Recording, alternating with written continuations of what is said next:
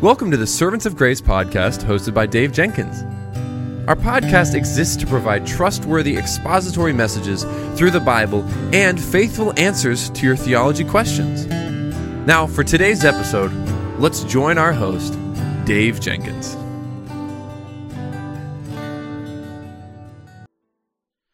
All right, guys. Well, welcome back to the Servants of Grace theology segment. My name is Dave, and I'm the host for this show. And on today's episode, a listener writes in and they have a great question. What are signs and wonders of the end times? Well, man, this is a really important question because of the times in which we're living. And it, and it, and it seems like today, especially, that, you know, many people are curious about are we living in the end times? When is the end?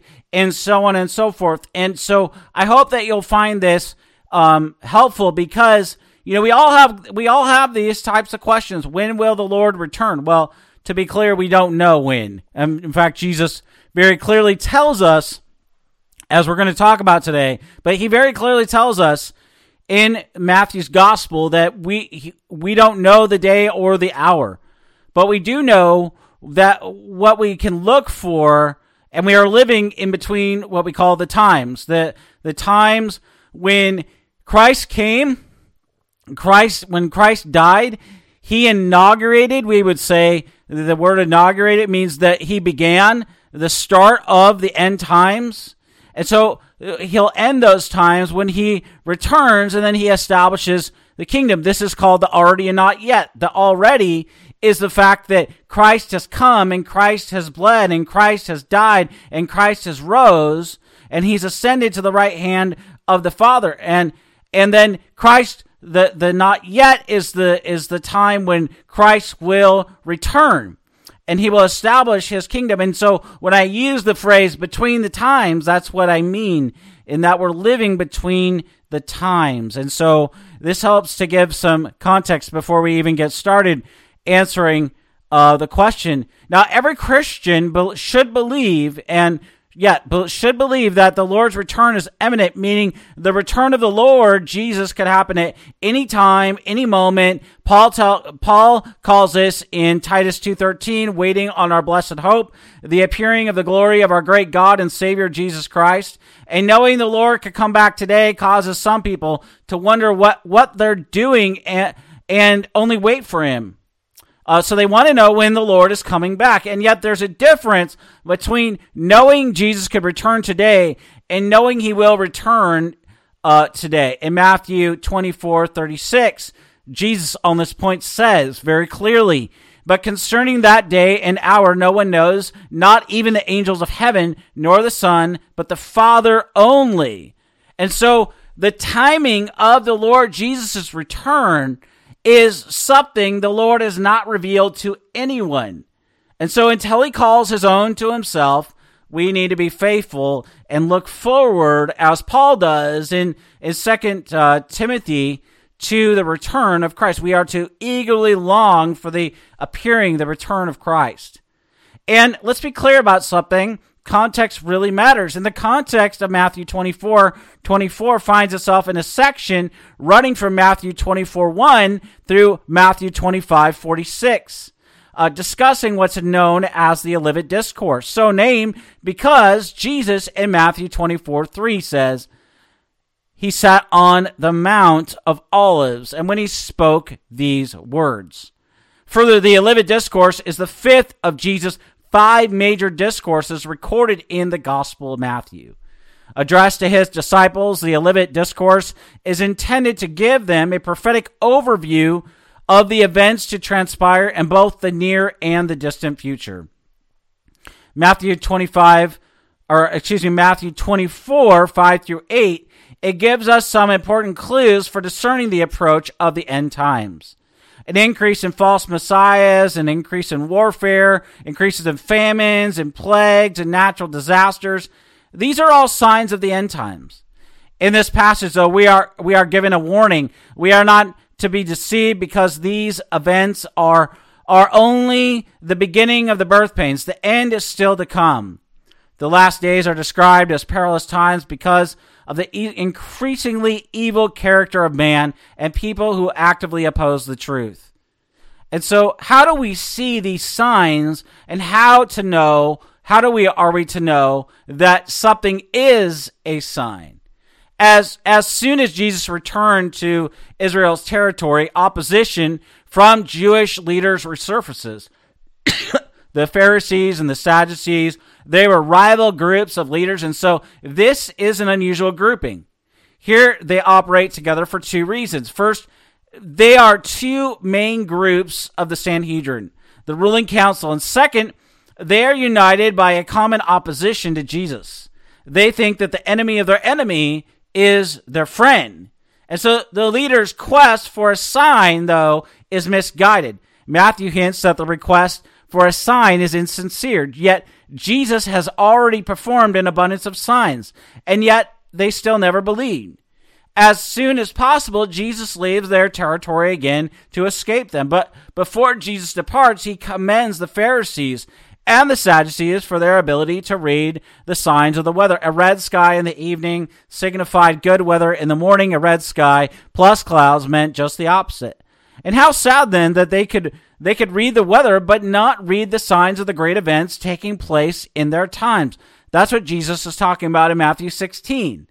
As religious leaders, they above all should know that that God visited his people, had sent the long expected Lord Jesus, a wicked generation cannot read the signs.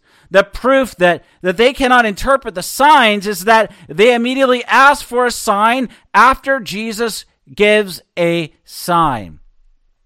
And their spiritual blindness kept them from Jesus. As long as they refused to see Jesus, they remained blind. And then Jesus compared himself to Jonah in Matthew 16 4.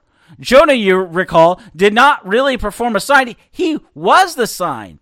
He was thrown overboard into a raging sea. He was swallowed by a great fish. He spat on a dry ground, and then he preached to a great effect to the Assyrians of Nineveh.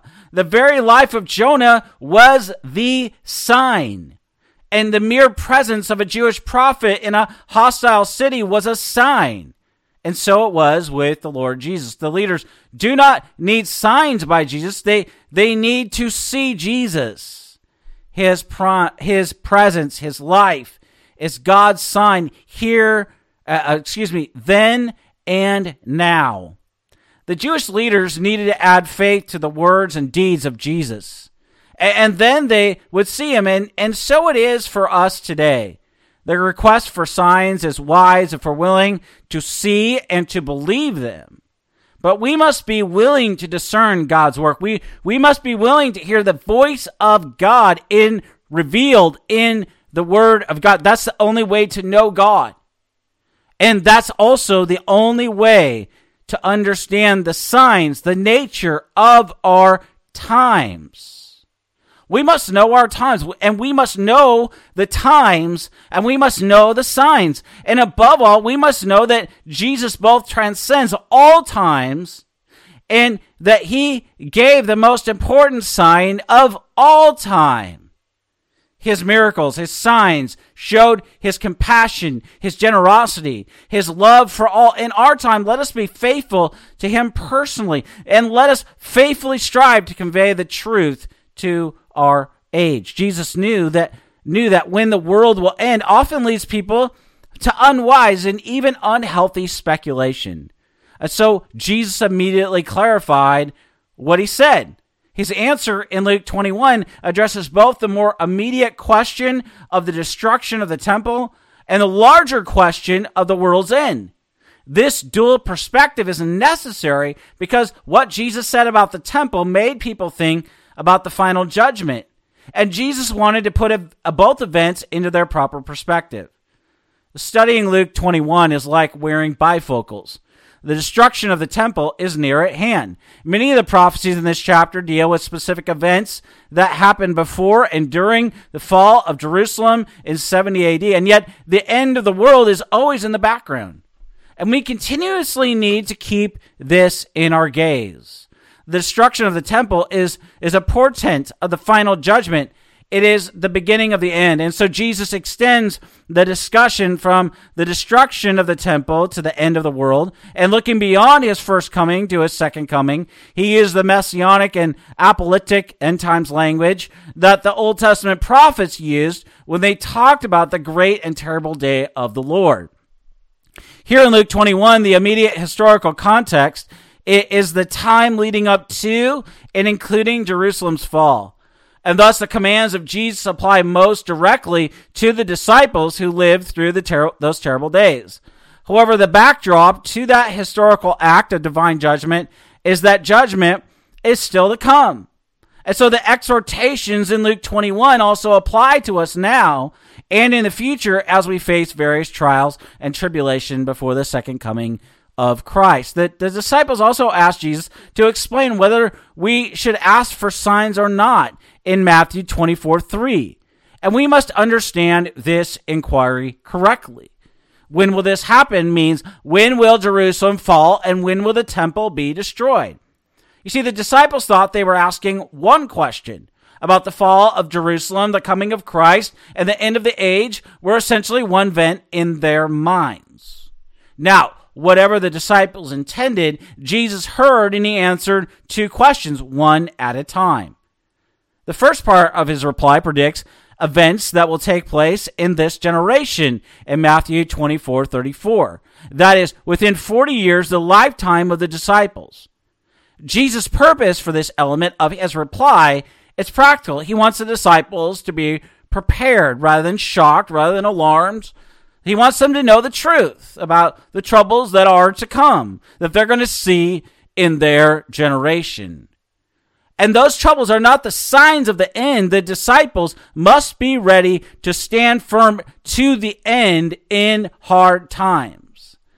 But Jesus begins his reply here in Matthew 24 4. Watch out that no one deceives you. During their days, there's going to be events that look like the final cataclysm. But, but there will be no mistake then. When, when Jesus returns, all the nations will see him.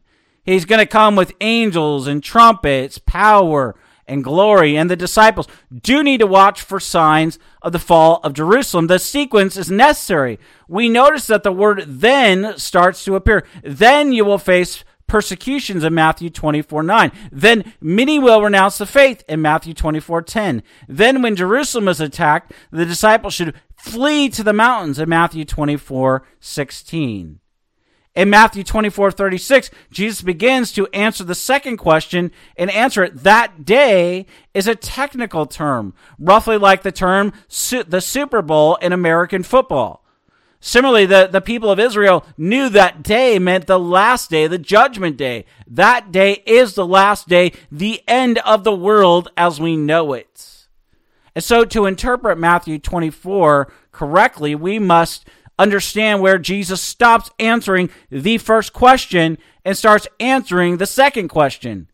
Jesus finishes answering the question about the destruction of the temple at Matthew 24, 34 through 36. Jesus' prophecy of troubles in his generation has all the authority of God and all the authority of the Word of God.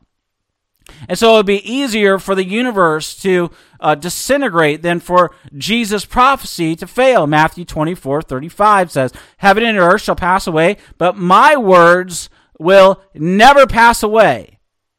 And so all that, that Jesus foretold did occur, at least provisionally, within a generation. And the switch to the last day occurs in Matthew 24, 36. No one knows about that day or hour, not even the angels in heaven, and nor the Son, but only the Father.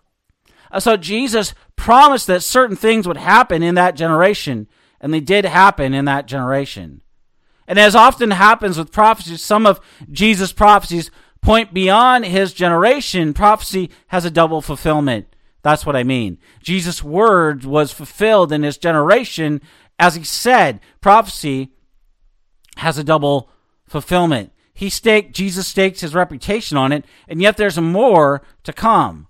And notice that the disciples ask questions about timing. They want to know when will these things be. They want to know what the sign signifies that the end is near. But but Jesus does not reply with a when, a set of dates, or a timetable, or signs, but with a what and a how.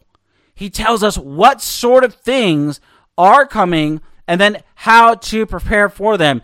In that way, he prepares us to stand firm in the storm and to look forward and to stand ready to meet the Lord when he returns. In 2 Timothy 4a, which I alluded to earlier, Paul, Paul is facing his impending execution with joy, saying that, that he knows that he's going to have a crown of righteousness that awaits him in the presence of the Lord God. And now he's not referring here to being saved by good works, but by but only by the righteousness of Christ alone, which he stresses stresses in his epistles. And once a person has been justified by faith alone, they will do good works that the Lord will reward in the life to come. Although such works, we need to say, do not earn anyone a place in heaven. And though every saint, sinner, to use the language of, of Martin Luther, the reformer, is imperfect, the Lord will reward each Christian a crown for the good works they have done because they have loved the appearing of the Lord Jesus. Matthew Henry is right. It is the character of all the saints that they long for the appearing of Jesus Christ. They love his second appearing at that great day. They love it and they long for it.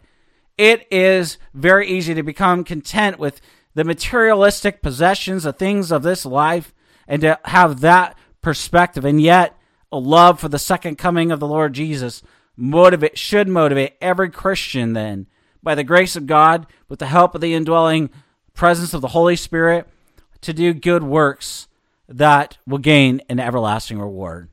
Well, friends, I want to thank you for listening or even watching this episode of the Servants of Grace Theology segment. Until next week, may the Lord richly bless you and keep you.